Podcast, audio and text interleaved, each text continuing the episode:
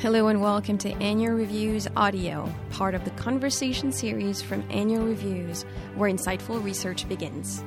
I'm your host, Anna Rasquet Paz. In each episode of our show, we feature top scientists in fields ranging from astrophysics to sociology. In this episode, Haldor Topsoe, founder and owner of the Danish catalyst company of the same name, talks about his life and career with Manos Mavrikakis, professor of chemical and biological engineering at the University of Wisconsin Madison. Dr. Topsoe describes how his friendship with physicist Niels Bohr and chemist Johannes Bronsted led him to study chemical engineering and eventually found his company the day after the German occupation of Denmark began in 1940.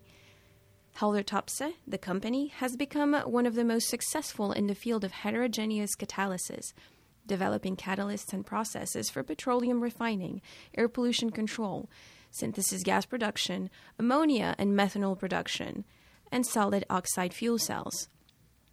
A member of the Danish and Swedish Academies of Technical Sciences and of the U.S. National Academy of Engineering, Dr. Topsoe has also received numerous awards, including the Gold Medal from the Royal Academy of Sciences. So, good afternoon, Dr. Topsoe. I'd like to ask you a few questions, starting with the following. What factors, including family, friends, and teachers, were influential in your choice of career and beyond? Well, I was asked almost the same question when recently paying a visit to friends in China. And uh, therefore, I will give you a note uh, where that I prepared for these friends. But let me answer it verbally now. Firstly, uh, I had to choose uh, what I would like to uh, study after leaving school.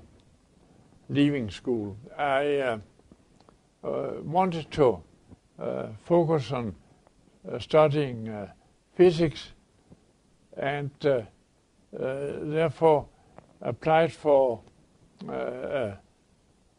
space in uh, uh, the Niels Bohr Institute, uh, amongst others, young students. Niels Bohr was very kind to me, so I could follow his lectures and the lectures of the many other uh, first-class physicists who came to what later was called the Copenhagen School of Niels Bohr.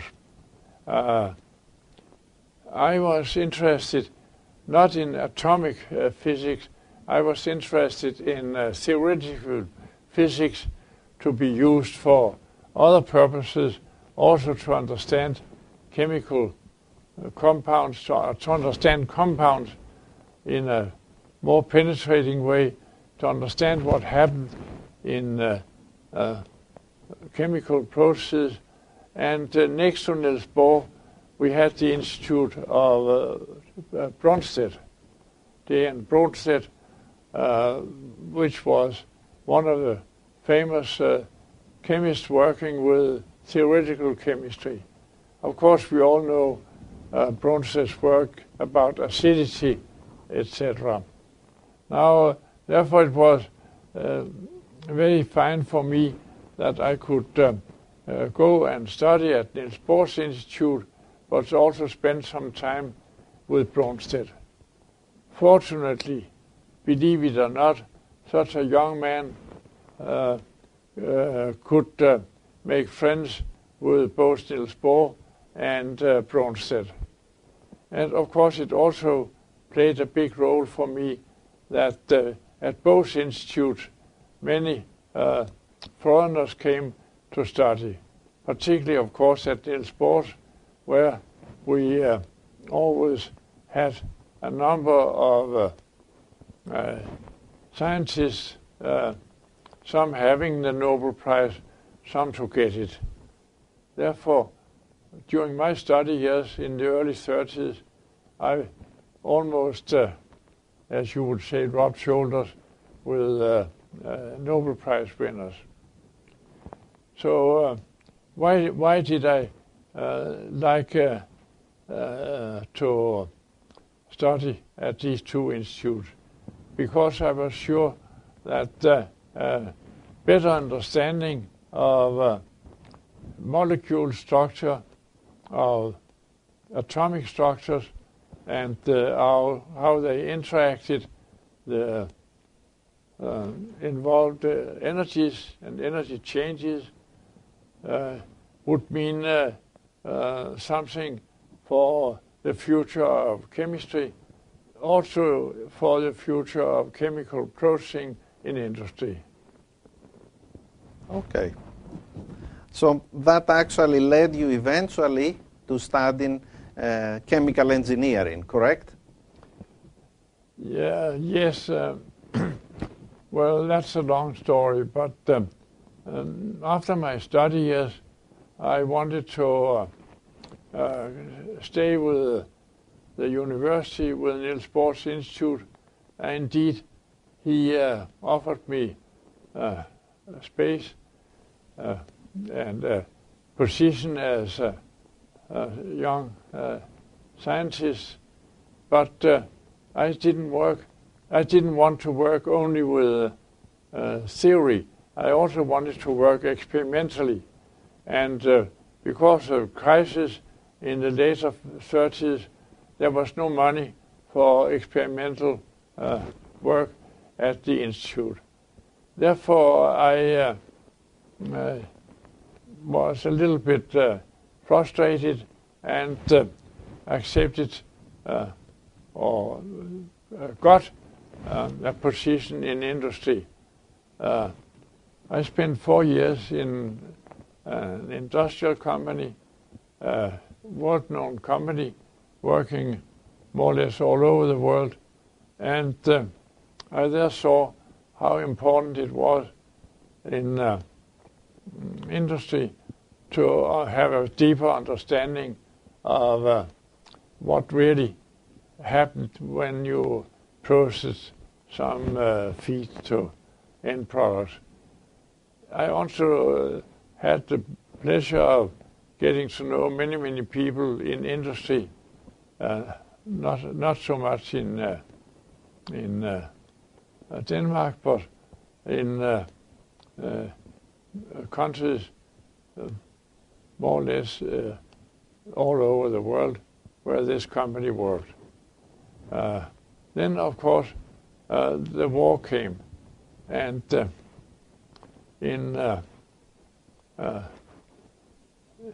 in the uh, early years of the war, the very early period of the war, Denmark was not occupied. We were occupied the 9th of April 1940. And uh, uh, uh, that was uh, then uh, a day when really my wife and I uh, had uh, uh, planned to uh, leave to the United States, and uh, therefore, uh, during the day of occupation, the American embassy invited us to come to China, to the U.S., and would help us coming over there. Unfortunately, our two children were very ill and therefore we could not travel. So we decided to stay in uh, Denmark, and on the 10th of April, we uh, started the company. And uh, um, my wife said to me that uh, now you can't uh, go to the States, and uh, because of the war, you cannot expect to have a position in universities in Denmark. So uh, you must uh, now plan do do something, set up something that will be of value after the war. And uh, I said, fine, I understand that, but uh, uh, in order to uh, do that, I had to find a place where I could work, and we were very fortunate that I could work during the war years and many years after in Sweden and uh, built quite a substantial company in Sweden. I'm not sure I'm answering, uh, answering your questions, but uh, uh, this, this company, uh, of course, had to uh, find a way of earning money. And we decided, because of my interest in physics and chemistry, and an interest shared by colleagues we had from the beginning, we decided that we would concentrate, focus on catalysis. We thought that catalysis would uh, uh, offer us uh, everything we wanted, uh, offer us uh, uh, possibility to use our more scientific interest, offer us a possibility to manufacture catalysts, do engineering, and develop processes, and uh, thus uh, earn sufficient money to justify our work with more uh, theoretical scientific problems. And indeed, catalysis grow to be very important. So as you all know, we uh, had um, uh, very, very, very limited uh, activity in industry worldwide based on catalysis, and today more than 90% of all manufacturing is based on catalysis involving catalysts and catalytic processes. Okay, Dr. Topsøe, you already referred some early difficulties that you were faced in, in your life, including going through the war years. So mm, I'd like to ask you, going beyond the war years, what other major difficulties did you feel that you experienced in your career? Uh, well, uh, if you're talking about everything that's happened since uh, the 10th of April 1940, 70 years ago, well, uh, the major difficulties have always uh, be, been, I think, to uh, uh, have uh, our company run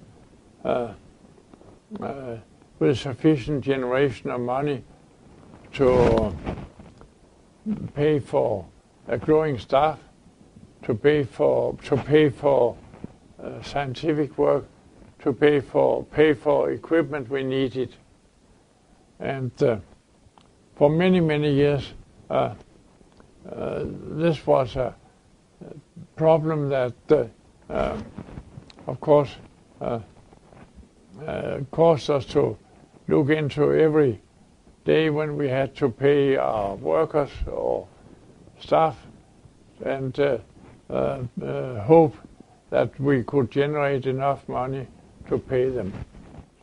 The uh, other major problems, of course, was uh, to uh, uh, get business, simply to sell what we could offer, catalysts and uh, technologies and uh, design of plants. Of course, we wanted to do all, we did in order to bring something to industry. We wanted to build uh, plants, design and build plants for others, plants which uh, were based on catalysis, and we wanted to build uh, catalyst manufacturing plants for ourselves. The latter, of course, uh, necessitated liquidity. I was just speaking about, speaking about uh, and uh, uh, the former to build plants for others, of course, necessitated from the very beginning we had to focus on several things. To focus on creating new knowledge, doing new, new fundamental uh, science work, to focus on doing engineering, to come from scientific results to practical design of plants and so on, to uh, and to sell, to find clients to sell. So you might say that uh, our main problem was to come from uh, what we call science to dollars, from uh, uh, uh developing new knowledge that could be used to uh, get business. Okay, thank you. Now that we spoke about major difficulties, maybe it's a good time to talk about major accomplishments in your own view. Uh,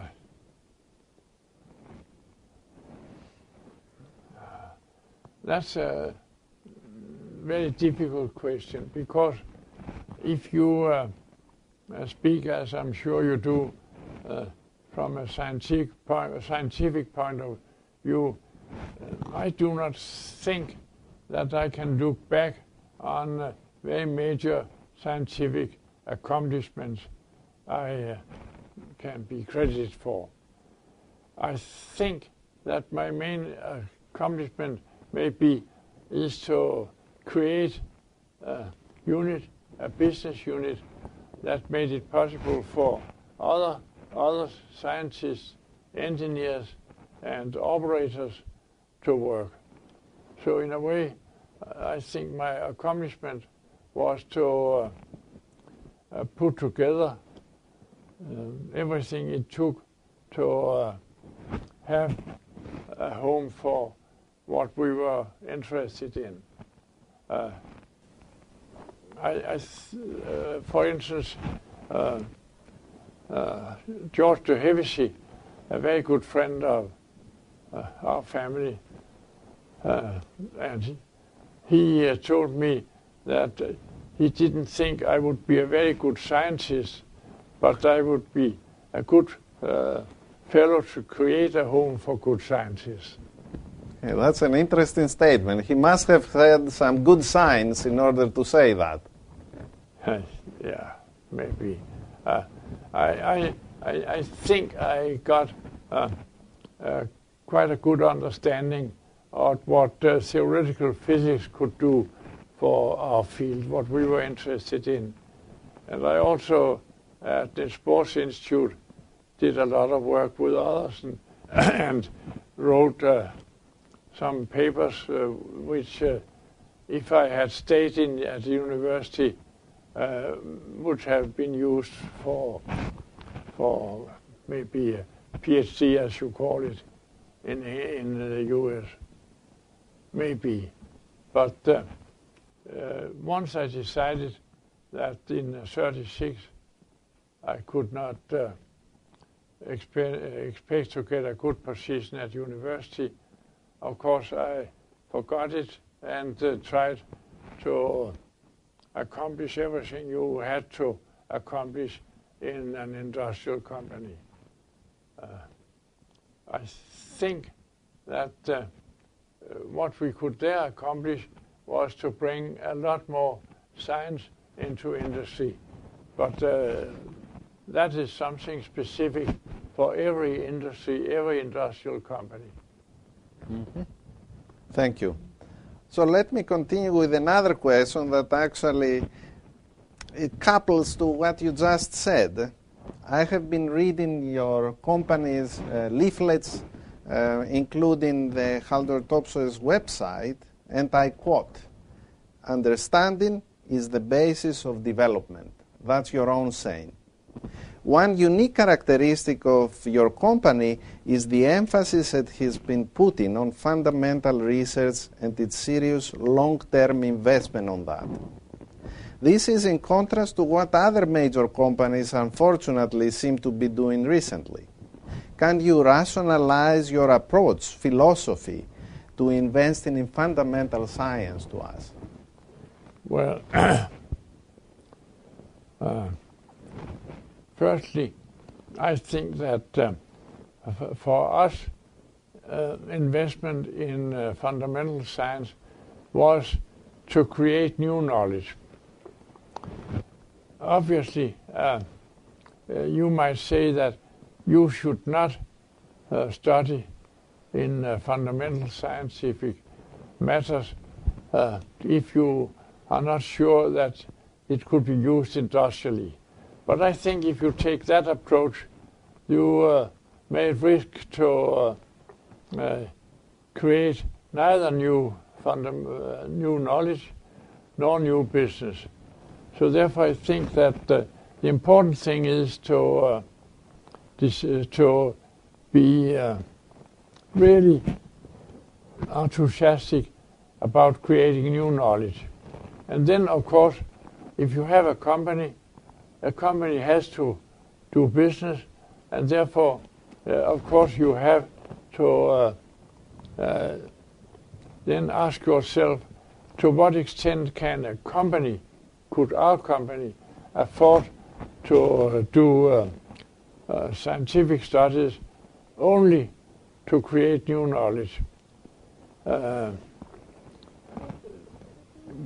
would say that the way things have developed, we are in a situation where uh, we uh, can uh, permit ourselves to spend maybe uh, 20% or more of uh, our efforts in uh, R&D to create just knowledge, and the rest we have to focus on uh, on uh, scientific work that we are reasonably sure will be uh, of value for the business.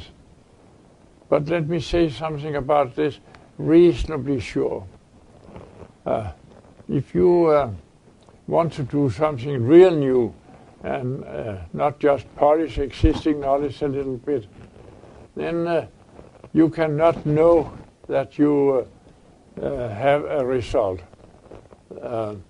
Uh, you can, uh, if you want to do something really new, you cannot be sure that you uh, get some new knowledge, nor can you be sure that you uh, create something that's useful for industry.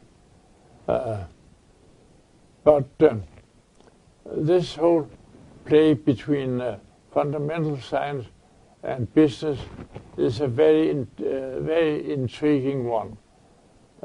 Uh, in our situation, it uh, necessitates that we focus on the things we want to do from the beginning.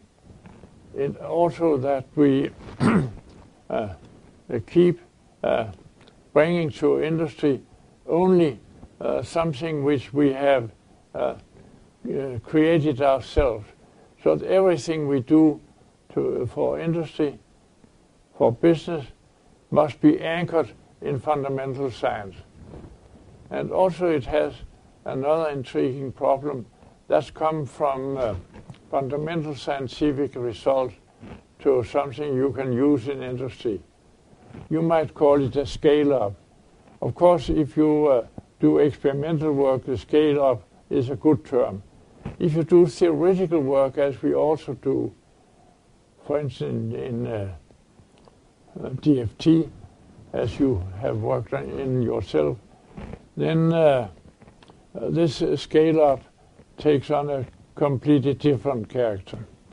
But uh, uh, trying to come back to your question, uh, we uh, we think that besides doing fundamental work just for creating new knowledge, we are trying to do fundamental work where we know from the beginning that if we are successful, it can be used in catalysis in industry.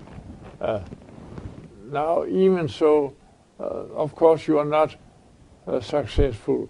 If you uh, take our situation, I think we have been rather lucky by having a really high, uh, quite high, quite acceptable success rate.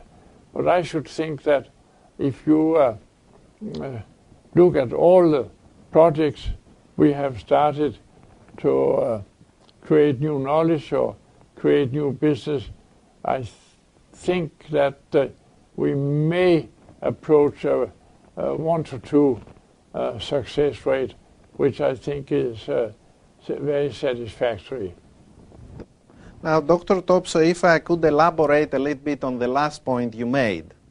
Throughout your 70 year career with the company or more, you have launched hundreds or thousands of projects within the company, either for creating new knowledge or always with the hope that there will be something useful for industry through catalysis.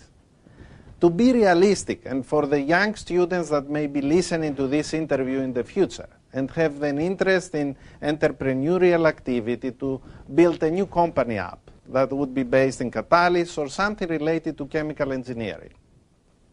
What fraction of these projects that you launched, you will be happy to know that uh, they came to fruition and to industrial practice? Is it just 1%? Is it 10%? Is fraction of 1%? What is realistically to be expected? Uh, probably uh, more than a third were successful. But in many cases, they lead to processes uh, which uh, uh, were not at the time useful for industry. You see, um, if you look upon what all the green people uh, uh, talk about today, it's interesting to see that some of us, uh, also our company, were ahead of our time. We did some uh, work to protect the atmosphere uh, more than a generation ago. We uh, managed to show that it was useful, could work, but we were ahead of time. So Therefore, uh, in a way, it was a failure that cost us a lot of money. That has happened again and again. And uh, therefore, you, uh, when you talk about successful, you uh, have to realize that uh, developments in, in uh, science and in uh, technology have somehow to fit a time pattern that uh, uh, uh, is developed by industry. But then you also have a peculiar problem that we didn't really realize when we were young. Namely that uh, more and more uh, the uh, more and more political forces interfere more and more people in governments, uh, they are the ones who decide what we can do and what we can't do. And for instance, if you take actual problems concerning the atmosphere, the climate business, and all that, we here have now to dance to the tune of many political leaders who uh, uh, tell us uh, that is uh, what we are allowed to put into the atmosphere or into the ocean and so on, and also uh, uh, tell us that we may have to somehow Uh, uh, solve the, the, problem of CO2 uh, and maybe even uh, uh, we will have to uh, bring down the CO2 emission drastically and, for instance, develop um, energy technologies which can rest in themselves by recycles and so on. Uh, some of our political leaders have uh, made statements that we have in a short number of years to bring down uh, the CO2 emission to uh, half or something. Uh, and uh, this, of course, creates some problems. Some problems we can foresee, some problem where still we don't know what the political leaders nationally and internationally will decide shall be the, uh, the goal. Also, some may say that we are only allowed to uh, send out CO2 to the atmosphere if we know how to sequester the same amount. And uh, this, that means that we uh, have uh, the uh, time sequence of uh, coming from uh, fundamental science to useful technologies, to from science to dollars, as I said, which is a business in a company like ours, inside the company. We have the time uh, schedule of industrial development that ho- hopefully will uh, need what we bring to the industry when we bring it, and we have the political leaders that sometimes may completely destroy all sorts of reasonable planning. And I also hope that uh, we will see a way of uh, having real uh, fundamental, acceptable, and reliable science, science work playing a major role in all these political plannings. Okay, thank you. Which actually brings me to a next question, Dr. Topsøe. Do you think that politicians, say, of the past several decades have not been adequately uh, educated in science or engineering to the extent that would um, be more realistic in their announcements and their decisions? What would be an ideal politician in your view? An ideal politician? Right. Uh, well, uh,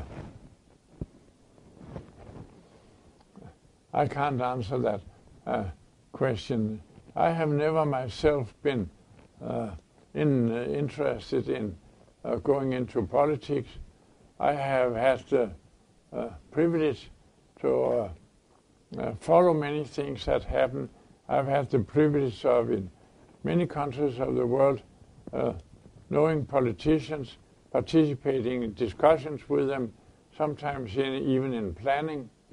But uh, uh, the answer to your question, what is ideal specification for uh, first class politicians. I don't know, but I can say one thing that uh, what we lack today more may mm, internationally more than maybe anything else is uh, real first class politicians with ideals to make everything better for everyone in the world.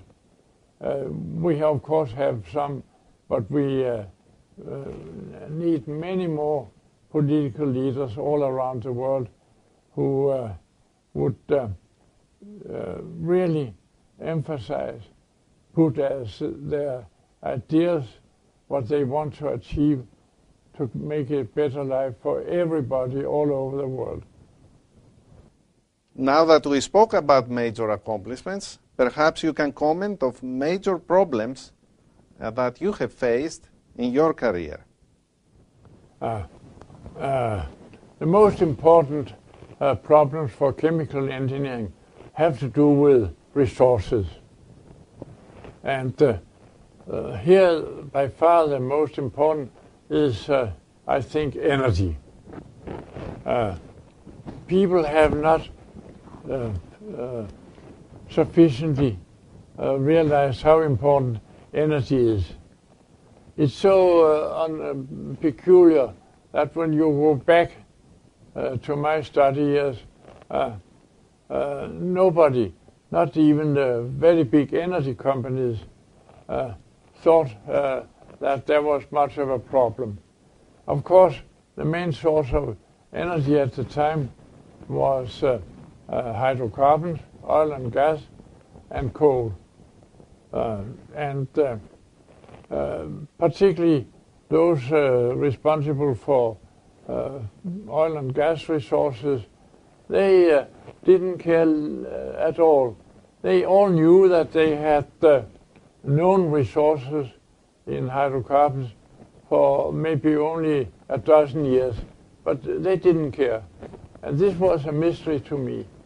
Now, uh, when you then uh, uh, move to the years after the war, you had the Club of Rome, the Club of Rome uh, was uh, um, saying a lot of uh, correct and realistic things and warning everybody about the energy situation. But unfortunately, they did they uh, spoke in such an exaggerated manner that uh, nobody in uh, the political leadership around the world really paid attention to them.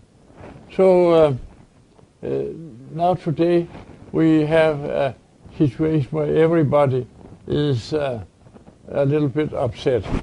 We uh, also today know that we have uh, hydrocarbon, uh, known resources of hydrocarbon for only a couple of generations at the present use. And uh, we know that uh, we are not uh, really finding enough new resources to keep this figure constant. And that uh, we can see that uh, probably, in, in my guess, uh, my guess is that probably in some four or five generations from now, we will see a real problem in hydrocarbon resources. What I'm then very much afraid of is that we haven't prepared ourselves for that situation. Obviously, chemical engineering technology has a lot to do about that, to uh, learn more about how you can drill uh, more efficiently, how you can extract a larger proportion of uh, the oil and uh, gas down there bring it to the surface, which has a lot to do with uh, technologies uh, involved in also uh, chemical uh, uh, chemical engineering. You also have uh, the problem of using the resources in a more efficient manner. That is chemical engineering. And then, of course, you have the problem of uh, what do we uh, do when we can see the end of hydrocarbon production approaching. Do we uh, let the few who will have hydrocarbons for much longer time than the others? Do we let them uh, set the price? Do we let them uh, uh, create problems for all of us? Or do we prepare ourselves in such a manner that we do not have this fight for for energy resources between all countries? Do we have to uh, accept that there will be a very serious fight, very serious economic problems between those who have not hydrocarbon resources and those who have?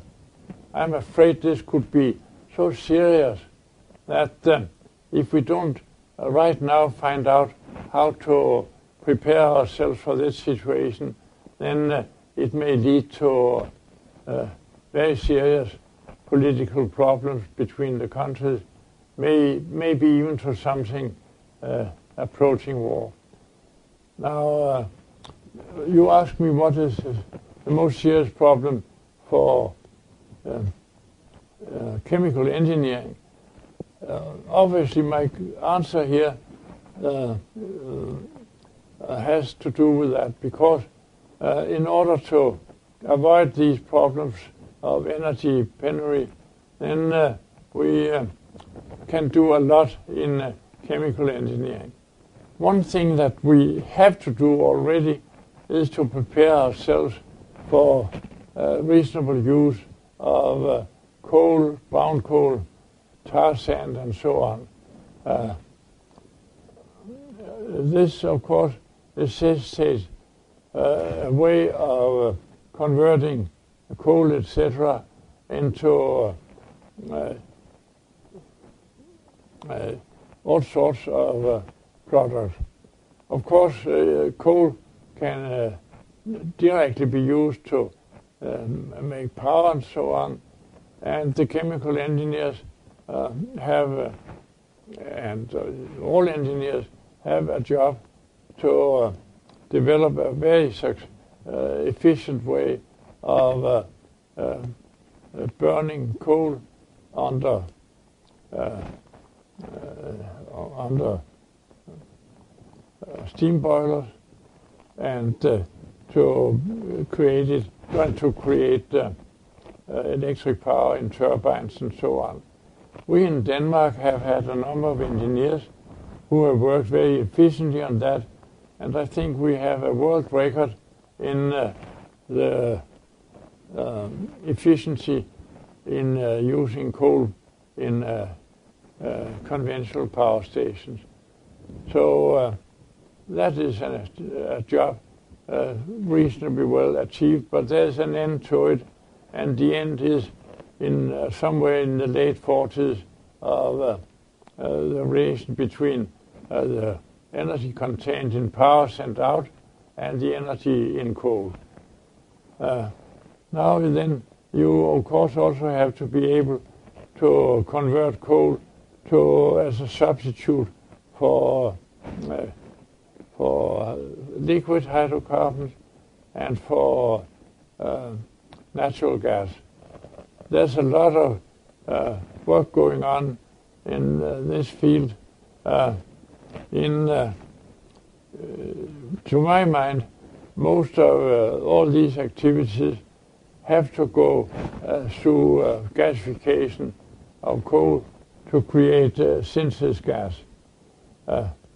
some countries are very busy with that. I should mention China, of course, having coal, but only limited resources of hydrocarbons. And this very interesting uh, challenge for chemical engineers, the uh, uh, gasification in itself is an interesting process which uh, uh, maybe uh, belongs to the realm of the chemical engineers, but then downstream processing of the crude gas to pure synthesis gas and the conversion of the synthesis gas to, for instance, uh, uh, uh, diesel oil, etc., via Fischer-Tropsch, or to gasoline via process we have developed is very important, and the conversion to uh, uh, synthetic natural gas is very important.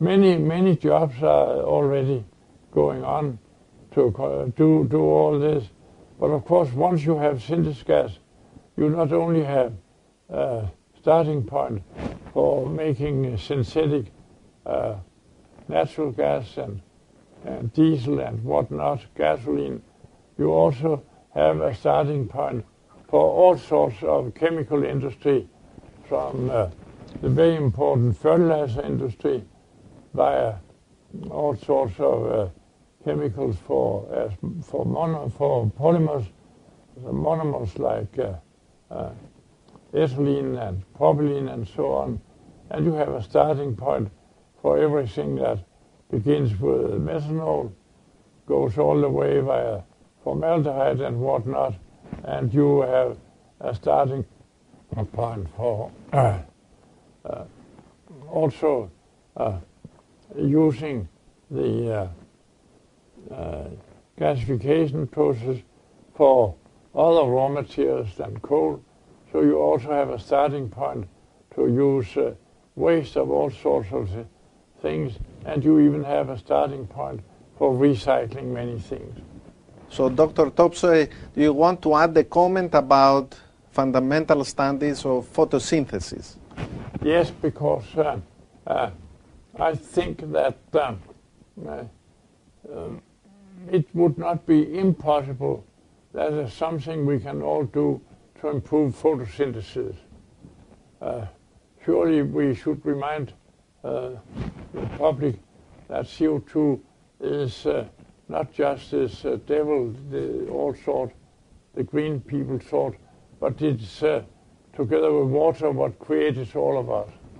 Exactly. And uh, therefore, I think there might be a chance to understanding photosynthesis better, to see exactly what it is that goes on in this uh, uh, process catalyzed by uh, uh, radiation and uh, um, by chlorophyll and so on.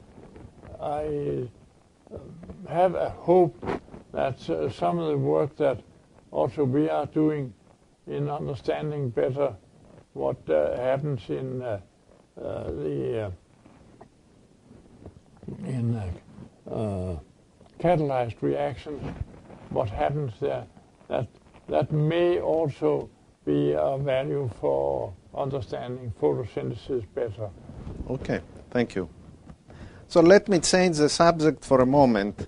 Um, Haldor Topsoe has had a long tradition of successful interactions and collaborations with university laboratories.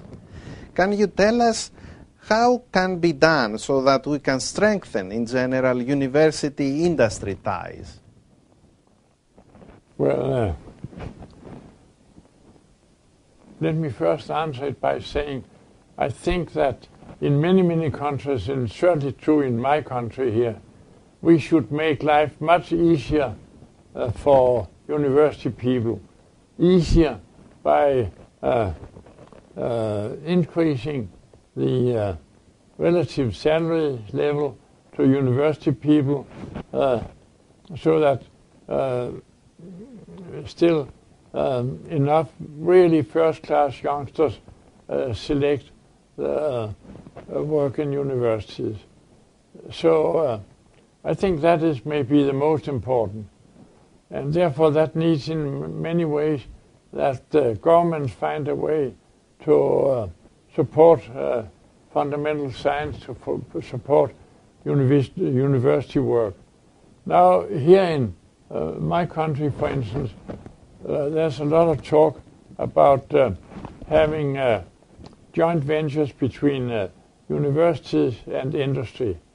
Surely, um, industries must follow what's going on in universities, must support it, must also uh, uh, employ uh, university professors to give them advice about what to do. But I myself am afraid that you place too much emphasis on having professors being business people. I think that uh, uh, it's fine that you can uh, have work done in universities. It's fine that you can have the advice of professors and scientists, but I'm not so sure that the best way uh, forward is to have these many joint ventures people talk about in so many countries and also here between uh, universities and uh, industry. Indeed, I don't really like when I see uh, some professors in a university setting up a company. Okay. Thank you. Now, do you have any comments on the present state of chemical engineering education? You, you hire many chemical engineers, say from DTU or from all over the world.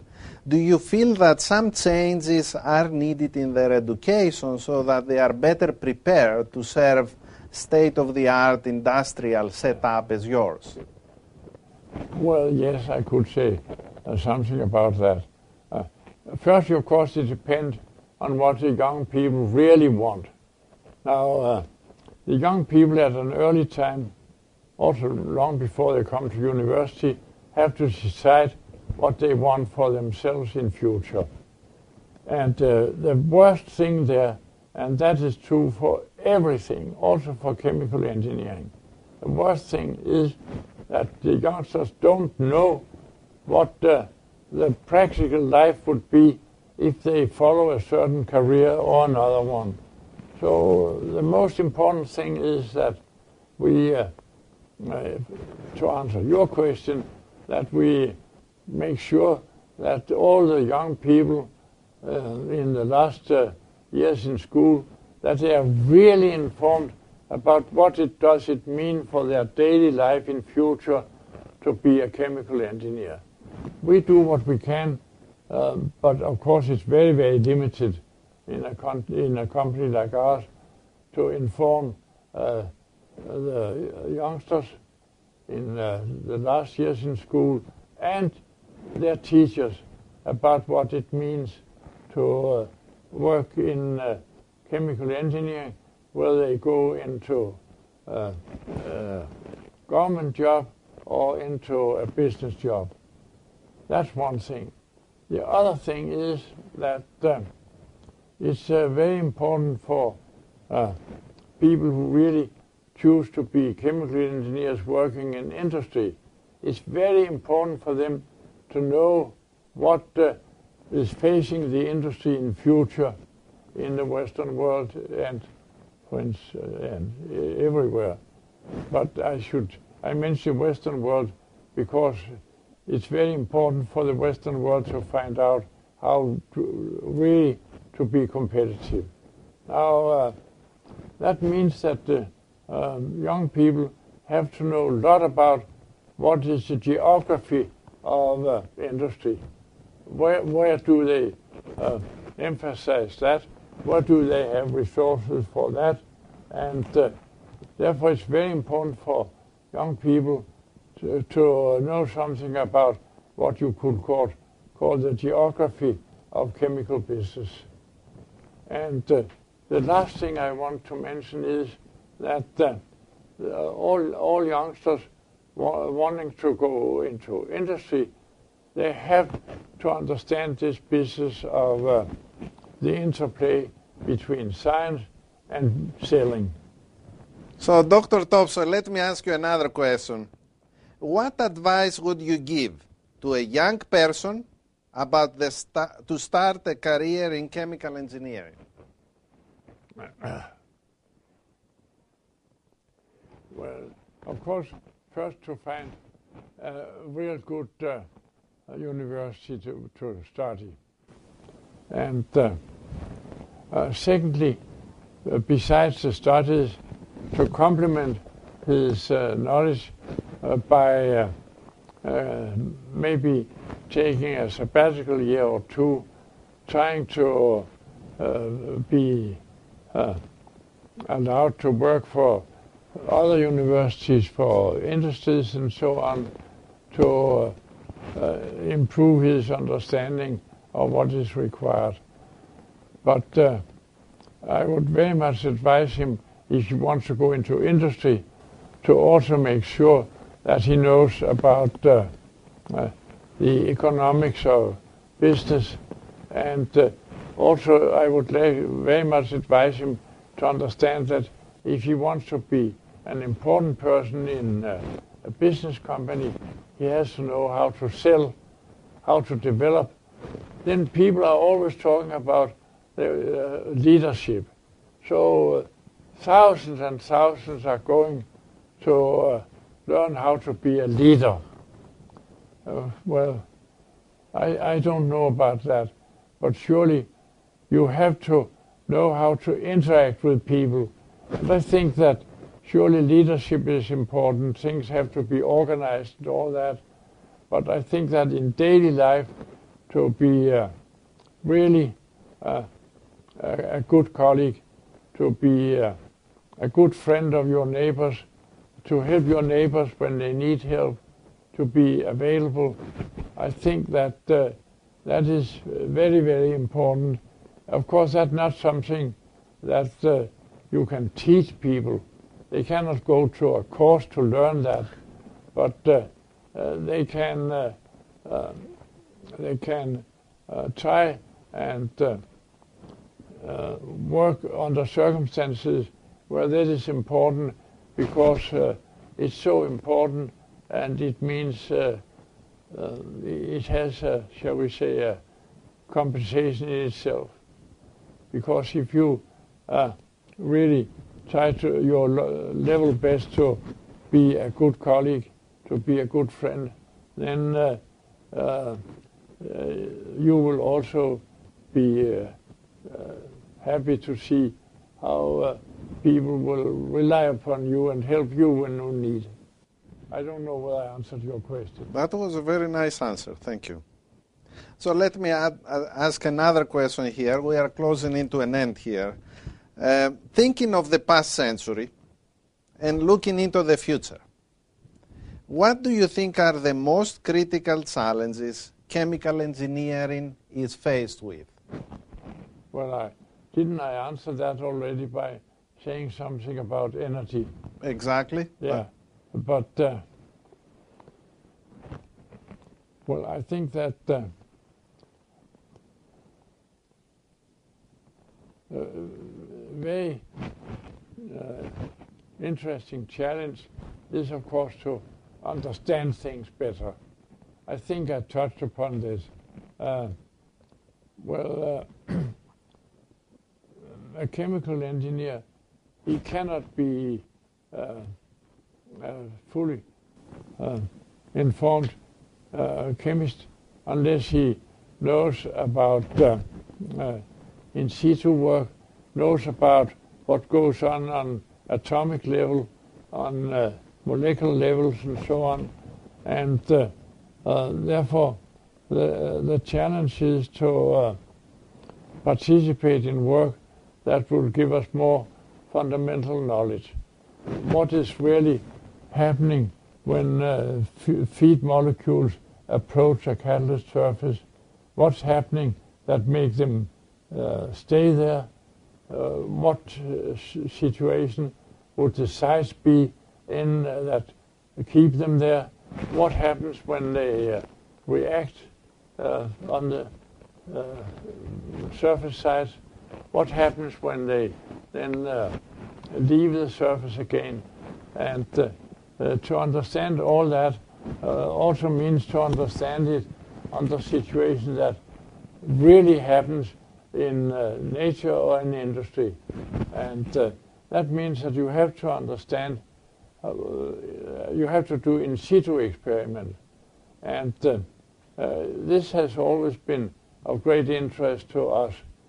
When I was a youngster, I thought that um, a better understanding of all this would be just around the corner.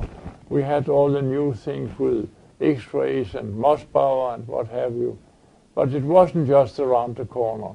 I think it's only in the last few years that we really understand what is uh, happening, at least for a number of processes. I'm not saying we understand it for everything, but also we have had the problem that uh, some of the most efficient uh, tools for for investigations could uh, be used only on uh, situations very very different from uh, the practical.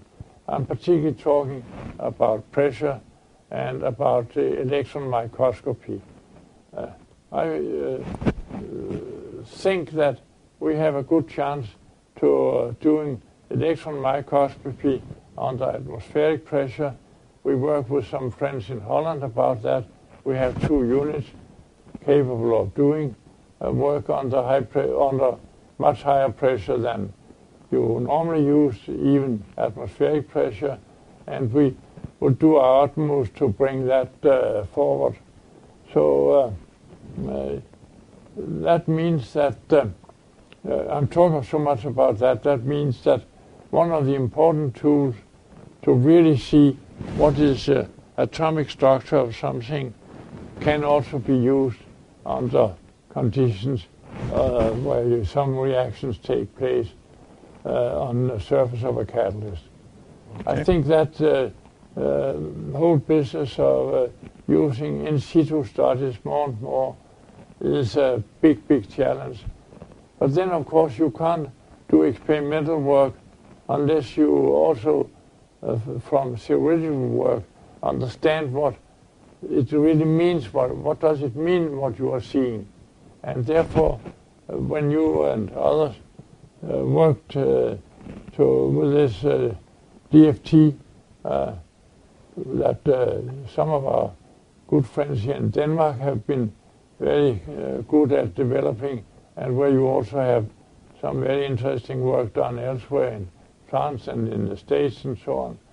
I think it's very important that we really can uh, marry uh, the uh, in situ observations of experimental character with uh, uh, fundamental uh, you might say, mathematical studies Okay, of all the energy, uh, Uh, energy steps involved.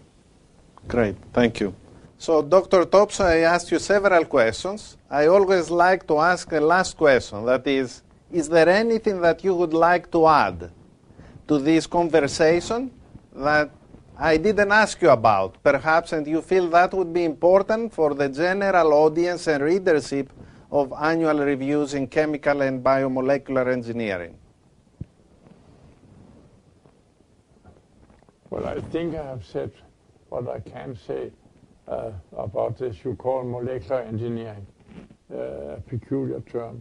Uh, I do hope that we can also uh, do the work we are doing in uh, uh, biofields.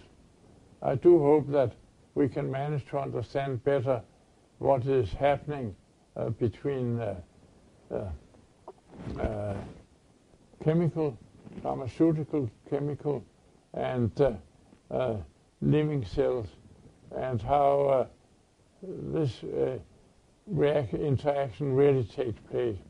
I do hope we can understand that, and with some friends, we also are having a small project to try and contribute there.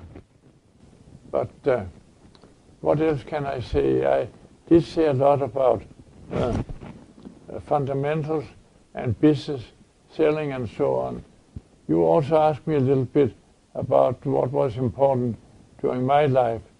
I would say that maybe uh, I really learned uh, how to uh, combine uh, uh, science and uh, industry, new develop new things, new products, new knowledge, and so I, I think I learned more about that during the war years and following years in Sweden, because there you had a number of people uh, doing very important scientific work in the fields we are interested in, and you had some uh, industrial groups which were admirably uh, using uh, uh, uh, basic work, basic engineering work also, and creating very important businesses.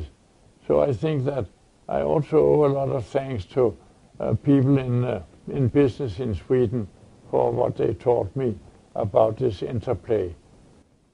So my last uh, uh, word should be uh, uh, again, all, all people interested in these fields must again and again ask themselves how to come from fundamentals to knowledge to industry. Okay. Well, it was a pleasure and an honor to conduct this interview on behalf of Annual Reviews, Dr. Topsoe, and I want to thank you very much for the opportunity. Thank you very much. I also enjoyed this discussion, which uh, might call, be called an interview. I hope that uh, we managed to say something that would be of interest, and particularly of interest to young people. And I do hope that uh, what uh, your publication is uh, uh, doing will also be very useful to help that in future we can be competitive because uh, if uh, one country or one area of the world runs ahead of all of us and we can't compete with them, then we'll have a dangerous situation. So let me express this hope. Okay. Thank you very much again, sir. It was an Thank honor you. and a pleasure. It was a pleasure speaking with you. Thanks very much, old friend. Thank you. Thank you. You've been listening to Annual Reviews Audio. For 80 years, Annual Reviews has guided scientists to the essential research literature in the biomedical, life, physical, and social sciences. Learn more at annualreviews.org. I'm Anna Rasquat Paz. Thanks for listening.